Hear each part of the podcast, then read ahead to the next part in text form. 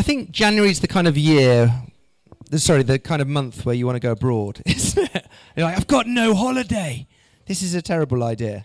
But I think the only thing that I really like about January is that it's a bit of a new start with things. That you often kind of reflect on what's been the year before and go, Lord, what is it that you want to put in? Who? Uh, anybody with their New Year's resolutions? Anybody do any? Who's still doing them? Oh, that's pretty good. So three of you decided to do New Year's resolutions, and three of you are still doing them. That is a high hit rate. The rest of you just been like, I've tried it. I'm not going to do that again. So uh, no, that's good. But I'm excited to be starting a new series this morning, and it's called "The Truth: Jesus in a Post-Truth Culture." Probably the fanciest title we've ever done, and uh, I'm not sure what it means, but no, no, I do. But we're going to be based in John's Gospel as we as we look at this question, really, um, or statement, I guess. Some of you will ne- recognize the name Emile Ratelband. No, great. Um, recently, he went to the courts to try and change his age from 69 to 49. And uh, it was actually his birth certificate. His reason for wanting to do so could be seen as a little creepy. He wanted to change his age on Tinder in order to get more dates.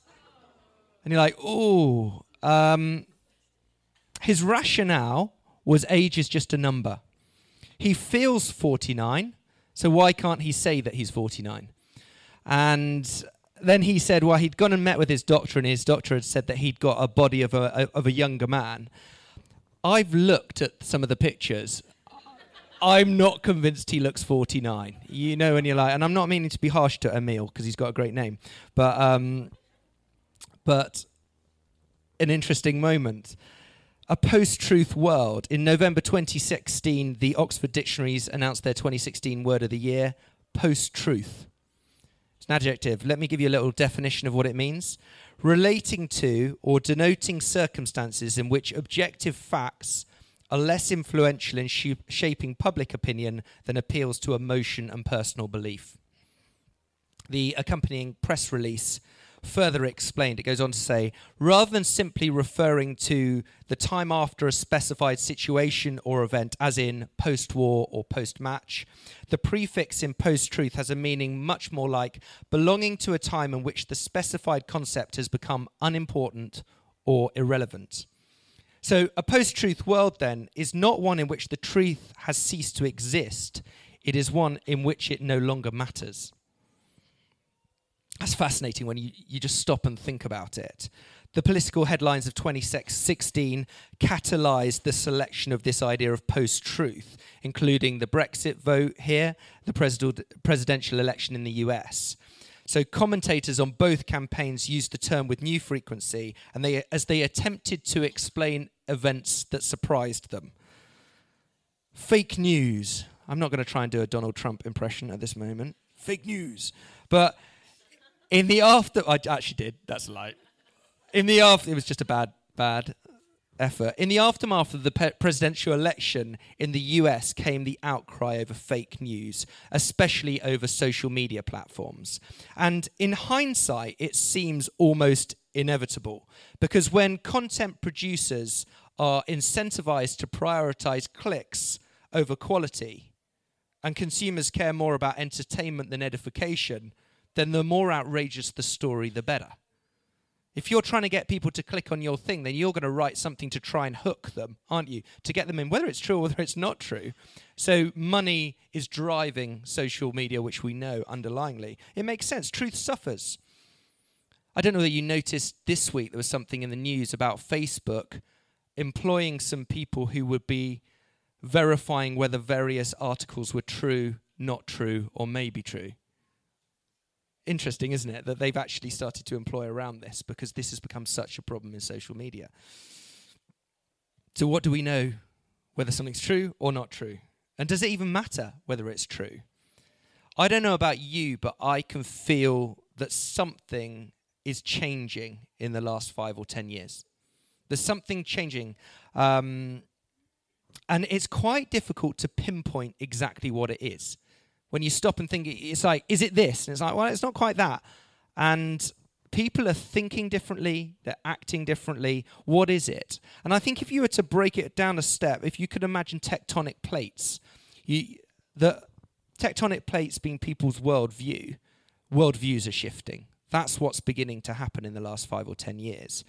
In order to speak into the culture as Christians, we have to try and understand it. There is various kind of trains on thought on this. Some would say Christians just need to take themselves out of the world, you know, become their own community and, and not really bother about what other people think. We don't agree in that at all. We think that it's massively important that we try and understand what, what are these tectonic shifts? What is actually happening within our culture? To try and understand what people are thinking and feeling and imbibing and taking into their soul. What, why are they thinking what they're thinking?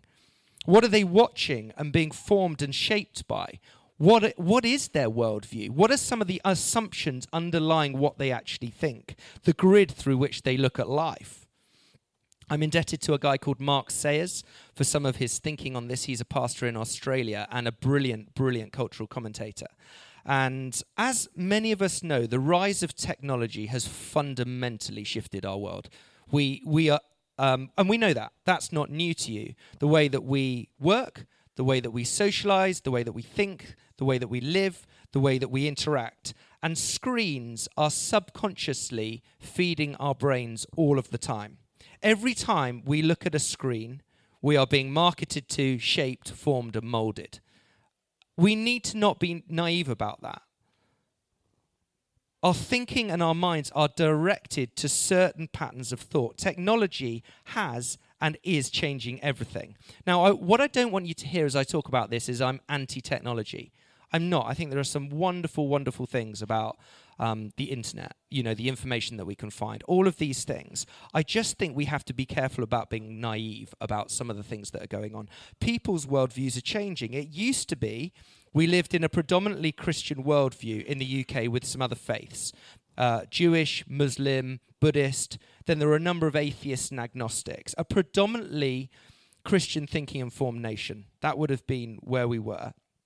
Over the last decade, we have seen the rise and fall of new atheism. I don't know if you think back 10 years ago, there was a book, um, The God Delusion by Dawkins. Christopher Hitchens put out some stuff as well. So what happened was there was this, and to be honest, these are these were theological arguments. These weren't new arguments at all. In fact, they weren't actually that succinctly put by Dawkins himself. It had been in the, the- theological sphere for a long while. Dawkins brought them to the forefront. The problem was at that moment, everybody, you know, and suddenly people were engaging with these things. If you take a lot of these arguments to their logical conclusion, they leave you to somewhere quite scary. And what happened was everybody realized Dawkins was a bit angry. And so people suddenly kind of wanted to then distance themselves from some of the thinking and the logical outworking of where that takes you to. So kind of new the- atheism did this and then it's kind of on the you know, it's like it's still there but on the way down. So um, we are living in what myself and others would call a post-Christian nation.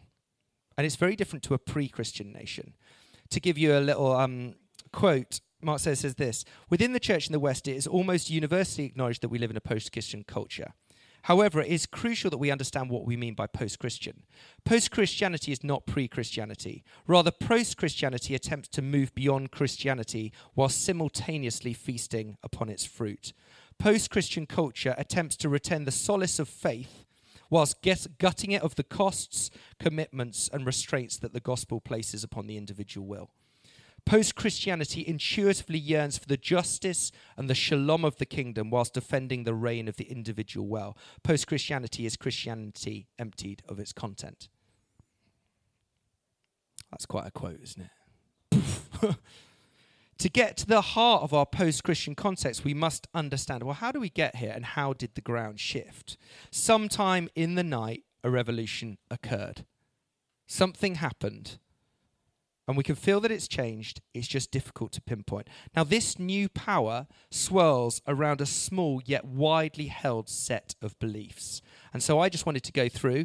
Now, what I'm not saying in this moment is I am definitively right, but I have found these thoughts incredibly helpful. And I think that you might find them helpful as well to go, what are the things that our culture is taking in and believing? And so there's seven of them, and I'm just going to go through them. This is the first one. The highest good is individual freedom, happiness, self definition, and self expression. That's quite an easy one. Number two, traditions, religions, received wisdom, regulations, and social ties that restrict individual freedom, happiness, self definition, and self expression must be reshaped, deconstructed, or destroyed. Number three, the world will inevitably improve as the scope of individual freedom grows. Technology, in particular the internet, will monitor this progression towards utopia. Number four, the primary social ethic is tolerance of everyone's self defined quest for individual freedom and self expression. Any deviation from this ethic of tolerance is dangerous and must not be tolerated. Don't think you can see the irony. Therefore, social justice is less about economic or class equality and more about issues of equality relating to individual identity, self expression, and personal autonomy. Number five, humans are inherently good. Well, that's a challenge. That might be something that we would struggle with. Number six, large scale structures and institutions are suspicious at best and evil at worst. And then finally, number seven, forms of external authority are rejected and personal authenticity is lauded. These beliefs have not so much been argued as assumed. They are not enforced, rather, they are imbibed.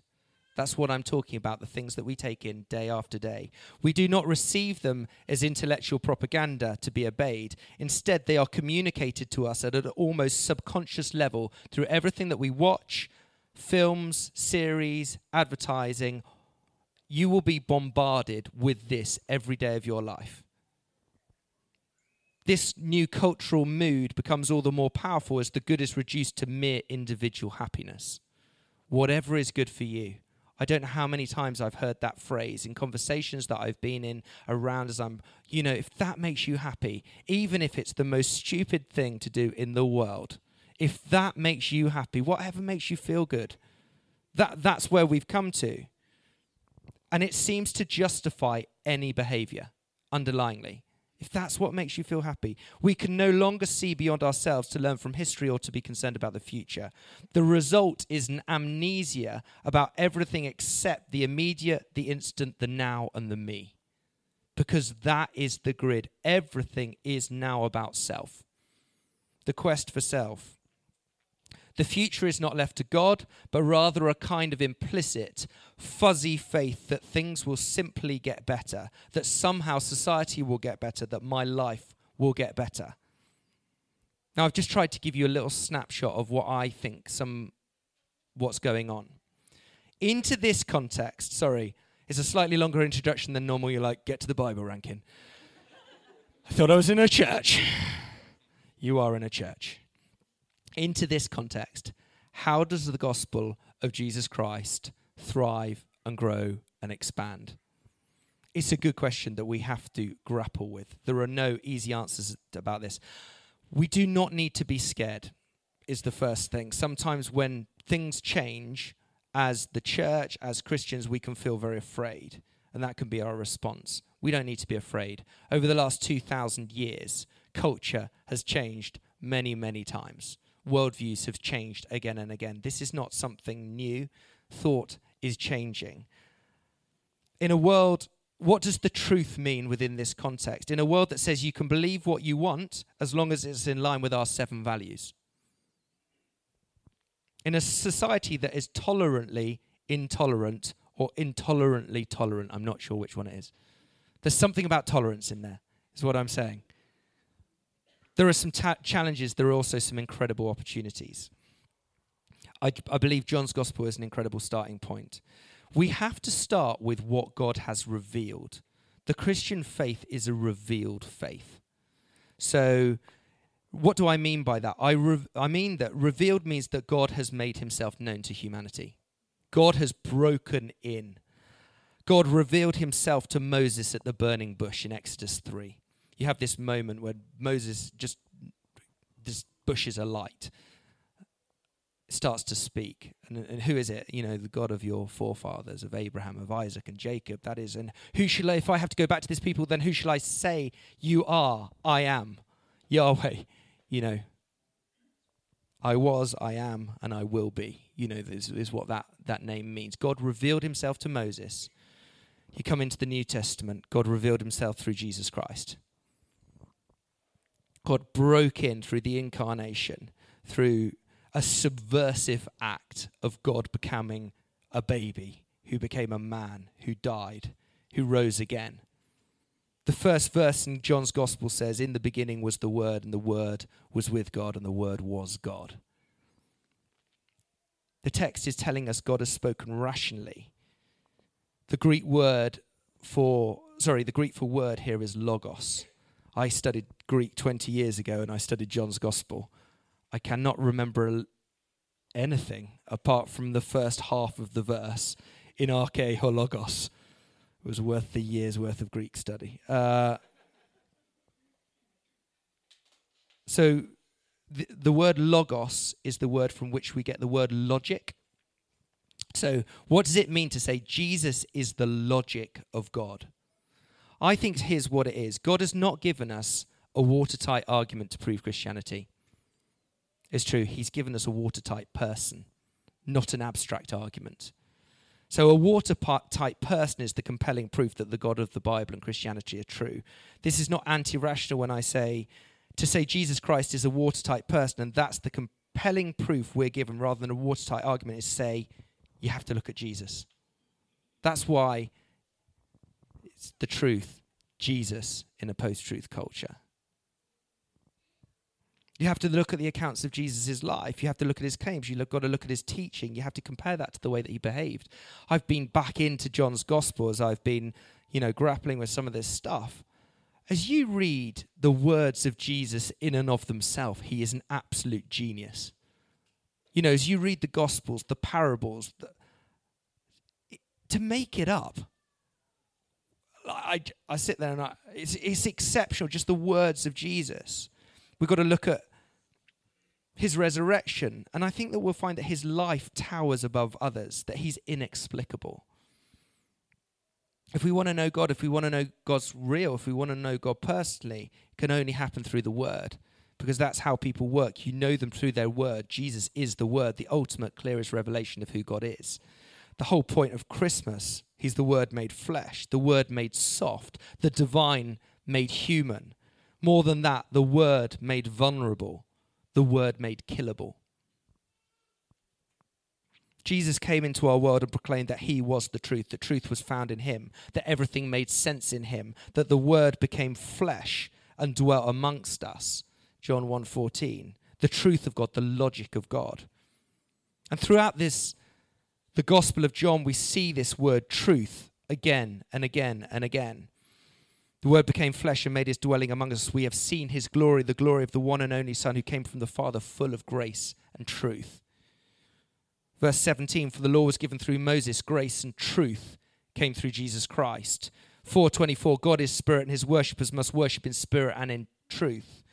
Then 832 Then you will know the truth and the truth will set you free. 14:6 Jesus answered, "I am the way, the truth, and the life. Nobody comes to the Father except through me." 16:13 But when he, the Spirit of truth comes, he will guide you into all truth. He will not speak on his own, he will speak only what he hears and he will tell you what is yet to come. 17:17 Sanctify them by the truth. Your word is truth. Truth is found in a person. So we have this principle that truth is found in a person and can be known because it's been revealed. Truth is not found inside of us, but found inside of Him. That He came to show us the truth, to reveal the truth. In essence, this means that our values are not the same as our cultures. Deep down, we know this. But what's becoming more obviously true, increasingly true, is that we are diverging. That the values of society are not Christian, but cross Christian. We cannot just become more relevant. If we try and, as the church, just become more and more relevant, what will happen? We will become utterly irrelevant. Why? Because this group will look exactly the same as our culture. So, why would anybody go to church? Why would anybody sit around the teachings of Jesus? Why would we bother? Why would we not just go to David Lloyd instead? Do you know? Let's just join a social club. It does a much better job. You pay your money, you go to the social club. The church has to become more distinctive around Jesus. Otherwise, we become irrelevant. We look exactly like the culture we live in, which is becoming more and more and more self centered. It's all about me. If you want a little phrase, it's about me. We need to develop something called gospel resilience. Gospel resilience. What's the starting point of gospel resilience? Jesus is the King. Starting point. The gospel proclaims that Jesus is King. The great problem is that we, as good 21st century citizens of democracy, do not like kings or queens. We like the royals who turn up and cut ribbons at hospital o- openings and grand weddings. We tolerate, we tolerate them now that they have no control over us. We prefer democracy, yet God is still king. His coronation upon the cross shows us that he is the sacrificial servant king of the upside down kingdom. What do I mean by that? The upside down kingdom is that whenever we think about kingship or queenship, we think about somebody ruling over us. We think about it as power. The upside down kingdom means that it was inverted, that God came as a baby, that he came as a child, that he came in weakness, that he came to die. That's the upside down kingdom. The weak shall inherit the earth. It's all upside down. N.T. Wright notes in his book How God Became King that even among good Christians, our anti royal democratic heritage makes the idea of living under a king hard to stomach. Like, Often, as believers, we wish for the kingdom but do not want to acknowledge the authority of the king. It's like, oh, I talked earlier in one of the values, we like, you know, we like the shalom, we love this idea of kingdom justice. We just don't want to come under the kingship. We don't want to come under the rule of the king. At the heart of the kingships is the concept of authority. Authority is the surrendering of autonomy, absolute freedom, and free choice to somebody else. So, what are we saying? When we come to Jesus, what is it that's happening? We are declaring, I am no longer in charge. That goes against everything that society will say. I live for somebody else. Is utterly ag- against, at odds with our culture. I care what he has to say about everything, not what culture has to say. Can you see how these two things are diverging? Gospel resilience means that our worldview is shaped by the scriptures and by the person of Jesus and not our culture. God has loads to say about who we are. Our identity, the authority that we carry in his name, the way that we're to live in this world, what wisdom looks like, what marriage looks like, what community looks like, how we should speak to one another, how we're to forgive, that this world isn't the end.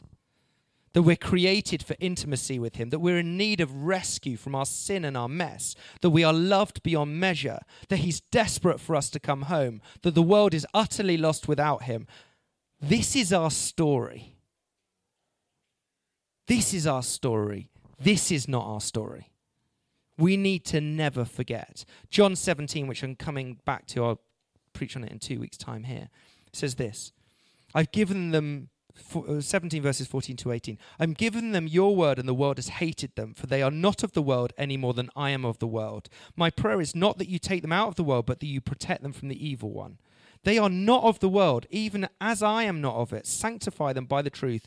Your word, word is truth. As you sent me into the world, I've sent them into the world. The message version says it like this I gave them your word. The godless world hated them because of it, because they didn't join the world's ways just as I didn't join the world's ways. I'm not asking you to take them out of the world, but that you guard them from the evil one. They are no more defined by the world than I am defined by the world. That is a key thing for us. We are not defined by the world. We are defined by the person of Jesus, by the kingship of God. We need to be resilient as a people, we're centered around the person of Jesus and the truth found in him. That's why we come here week in, week out. Why is it that we say it's so important for you to be in a small group? Why would we keep hitting that? Because we need each other. It's not enough to come and have an hour, an hour and a quarter, whatever we have together. This is good. I'm not saying that this isn't good, but if this is it, if we do an hour and a quarter together with other Christians, and that constitutes how are we it? How are we going to be resilient? Because we need one another. The one another's in the scripture.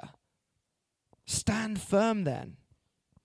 That's why we're disciples of Jesus. That's why we're his apprentices. That's why we're wanting to look more like him. We live in a consumer society which would say this we want to consume without taking responsibility. We want to consume without building community. We want to try without having to buy in.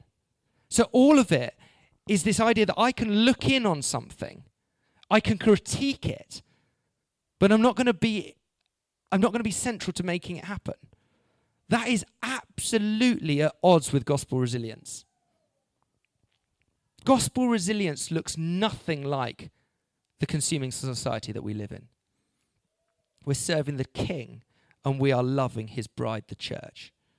His beautiful bride in all of its brokenness.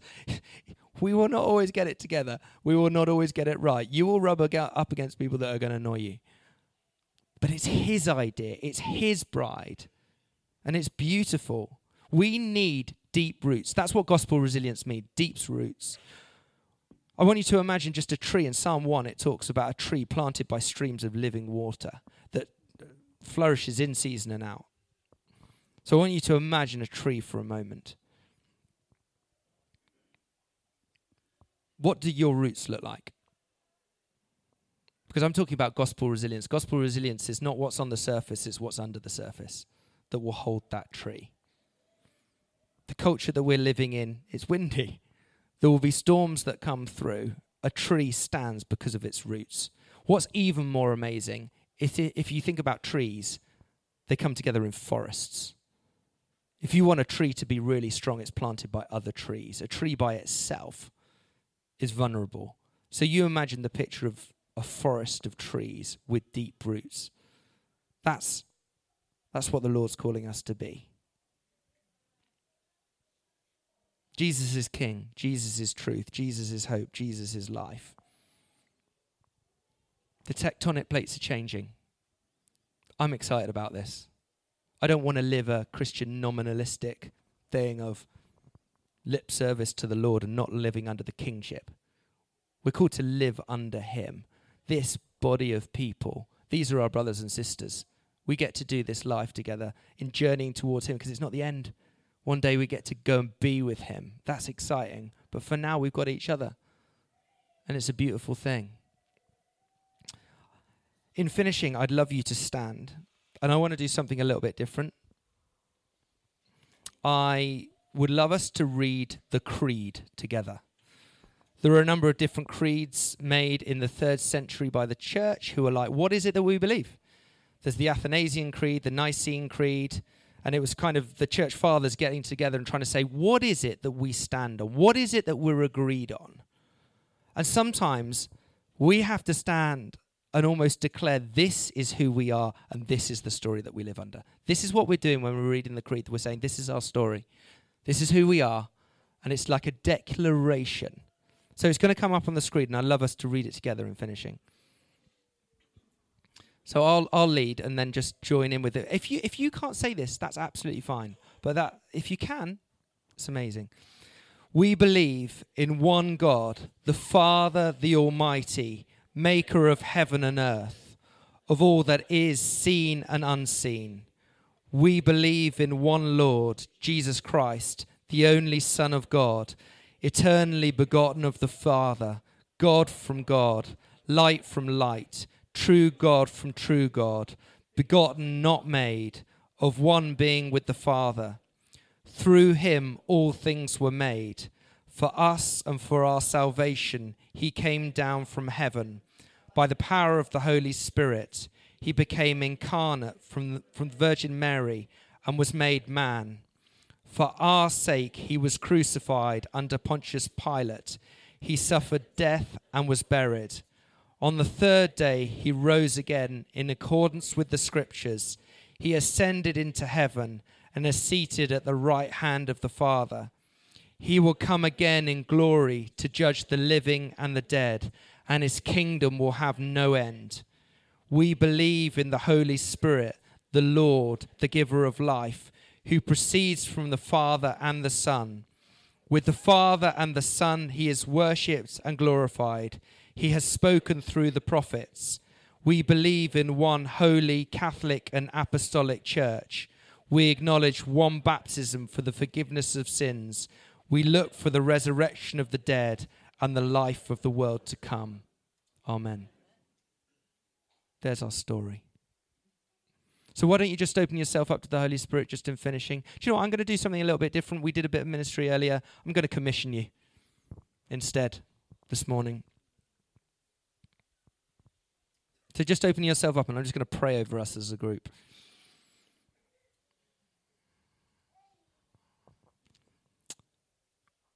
As we stand here, we proclaim that you are the King. And Lord, we put you back in your rightful place.